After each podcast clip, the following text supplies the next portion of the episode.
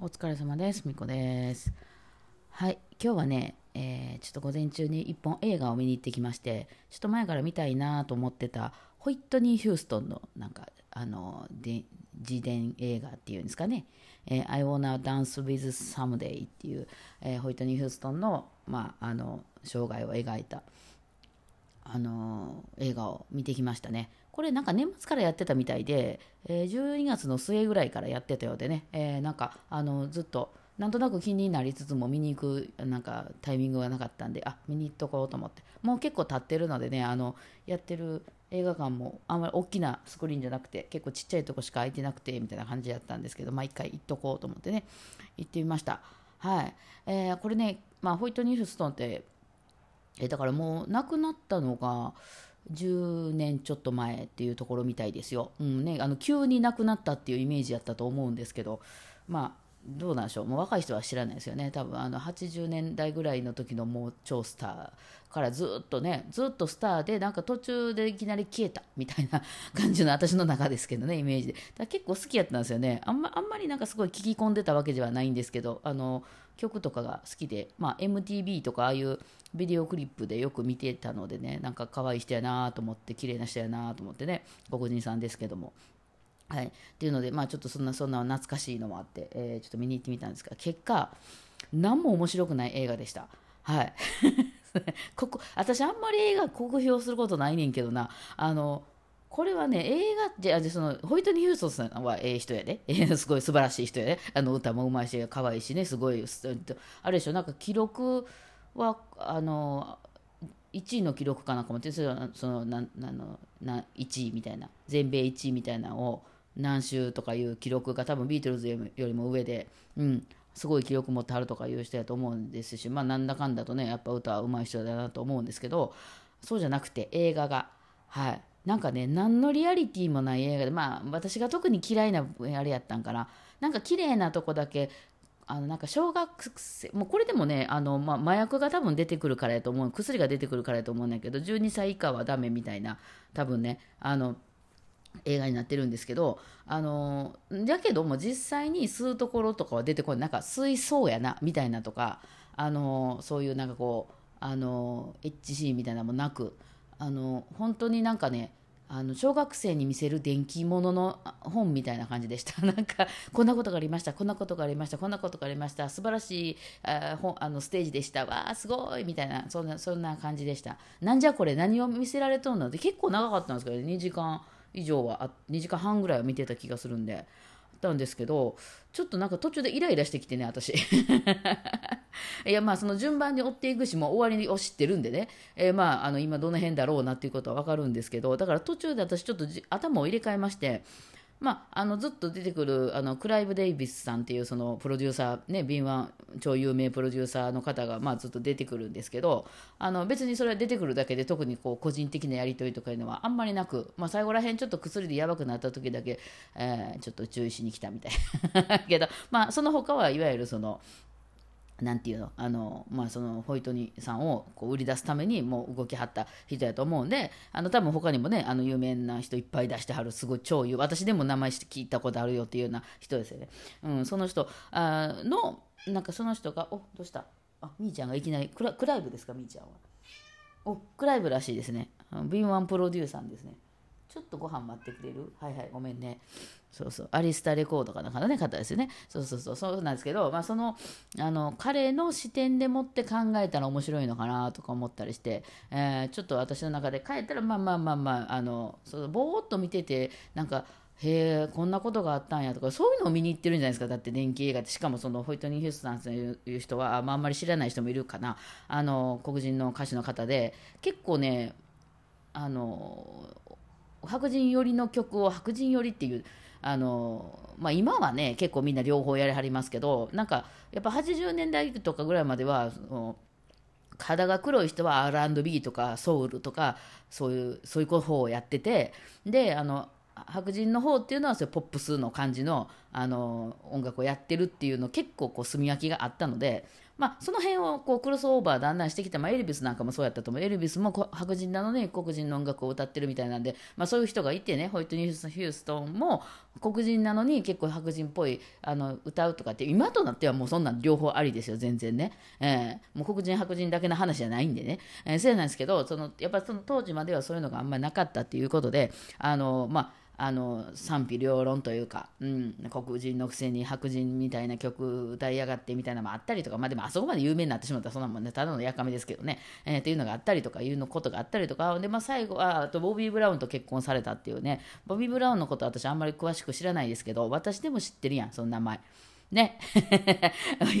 だからそんなすごい、もうあのすごい2人が超ビッグカップルみたいな結婚されたっていうこともそうやしでもホイホイトニー・ヒューストンさんは最後あの、えー、なんかこうちょうどこうあのホテルのねあの浴室であの、まあ、薬によって亡くなってるんですよね。薬の影響で。何やったかな？心臓麻痺やったかな？んか忘れましたけどなんかそういうので亡くなってて。でしかもその後、まああのボビー・ブラウンさんとの間には1人1人娘さんがいらっしゃったんですけどその娘さんも3年後にね同じように、えー、まあ、薬物かなっていう感じで、まあ、あのまた同じようにねバスタブで亡くなってるっていう風になったりとかして、まあ、そのゴシップ記事的にはその最後の辺は結構そのお薬のこととかねあのまあ、ボビー・ブラウンと離婚したこととか、まあ、あとはそのすごい稼いでるからそのあの、ね、お金の行き先はその一人娘なのかとかね、まあ、まあそういうこととかにのところがもう皆さん興味あるところなんでわわやってたんですけど実際のとこでもどうやったのっていうのが私らはやっぱり知りたくて映画行ってるとこあるじゃないですか。ね、まあ、実際もっとひどかったんかもしれへんし、いやいや、そんな、そこの思うちらがそうやってなんか薬だ、やれお金だって言ってたけど、そんなことはなく、シンプルに歌歌が好きな人やったんかもしれへんし、まあ、その辺を見たいっていう、まあ、その映画が全て事実やとは思いませんけどね、その監督が描くもんやから。だけど、そういうのにこうスポットライト当たってるのかなと思って行ったのに、何にも当たってなくて、まあそうやな、いや、あえて言うなら、一番初めからその、なんかね、そのホイットニー・ヒュースさんって多分バイセクシャルの方なんで、あのその彼女も彼氏も両方いらっしゃるっていう方なんですよね。で、そのずっとこう付き人みたいについてたロビンさんっていう方、女の方が、あのちょっとね、男っぽい感じの女の方なんですけど、えー、が、あの、初めからもう、あの、なんていうの、パートナーやったみたいな感じで描かれてたので、ああ、もうそこはそういう、なんかこれどっちかなみたいな感じだったんですよね、ずっとなとか、あたいや、私は詳しくは知らないですよ。あの、私にも入ってくるぐらいのレベルの話でしゃべる、言うならね。えー、そうな、あ、もうそういうことだったんだな、初めからと。あ、それは言っていくんだなっていうことぐらいかな。うん、結局だから、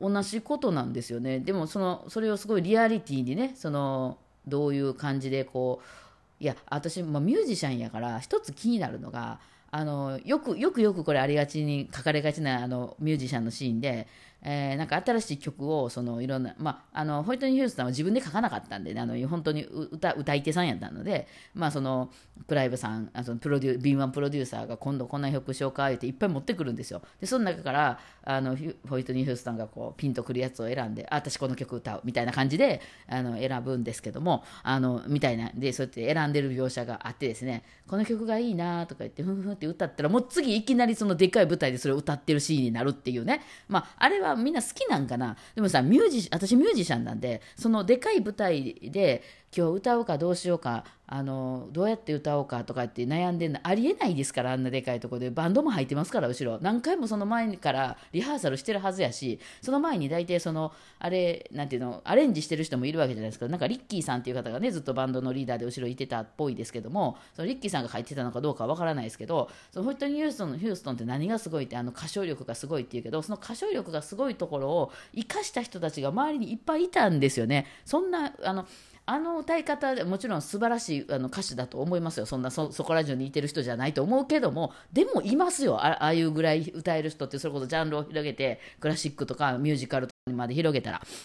今でもね、そういう若い人多分どんどん出てきてると思うんで、でもそこかける、そのビーマープロデューサーかける、そのアレンジとかのその周りの人たちのやつがちょうどこの時代に乗ったっていうね、あのような話をちょっと私は知りたかったりとか、あとホイットニー・ヒュースさんヒューストさんがそのエアコンが嫌いっていうのは結構有名な話で、あの何武道館とかのエアコンも切ったみたいな。ね、あの喉がねやられるからエアコン嫌いだっていうので、とにかくその取材とかでもエアコン全部切ってたみたいな話は私でも知ってるぐらい多分有名な話で、えー、そういう話とかもあのドームね東京ドームでも切らそうとして東京ドームでその空調みたいに切ってしまうとあの上膨らましてるやつがこうへこんじゃうから無理とか言うのでそこの辺やり取り大変でしたみたいなそういう話とかをですよこっちは知りたかったんですけど、うんまあ、そういうのじゃなかったねこんなことをやってきましたって思って、えー、次の曲はちょっとスローで行ってみないかいきなりもうでかいあのなんていうのコンサート会場みたいなそんなんあるみたいなね。結局まあだからまあ本質的にはエルビスと全く同じでしたよね。お金、恋愛、麻薬、以上、みたいなね。まあそ、そこ、だから結局人間ってまあそういうことなんかなと、ああいう、あれぐらいまで有名になった人っていうのはそうなんかなと思いますが、あの、有名になる人も大変やね、みたいな気持ちには私は全く共感できません。ただただ羨ましいだけですね。えー、はい。あの、有名な人も大変やから私を有名じゃなくてよかったなんて1ミリも思いません、私は。めっちゃただただ羨ましいだけですね。はい。まあね、まあその辺はだから、どうなんでしょうね、えー、だからなんかちょっとそうね本当にね具体的に書かれたことが何もなくて例えばそれこそ薬吸ってるシーンもないですしなんかそのその何男女のあれあれやこれやみたいなのも全然ないですしけんあの暴力的なこともその、まあ、ボビー・ブラウンさんとの間でいろいろあったりとかあったみたいですけどそういうシーンもほぼほぼなんかちょっと言い争いぐらいしかないですしね、うん、だから何を見に行ったんや私はと思ってね。あのまあその歌は多分あのホイットニー・ヒュースさんの歌をほぼほぼ使ってはったっぽいのであのそれはまあ聞き応えがありましたけども、うん、なんかねまあ、まあファッションとか面白かったです。あとはそのいわゆる当時のあの MV とかのやつをそのままその再現してはったのであそれはなんか懐かしいなと思って見てましたけどね。まあでもああいうのが好きなんかなみんな。それともなんかそのご家族とかにめっちゃ止められたりしてたんでしょうかね大体ほんであの家族が経営してるとろくなことにはならないのはもうこれでバンコク共通ですねうん、っていうのがまあ分かったのかなって思った、まあ、一日でした。まあ、もう興味ある方はね、まだやってると思いますんで、見に行ってみてください。はい。では、そんな感じで今日はお疲れ様でした。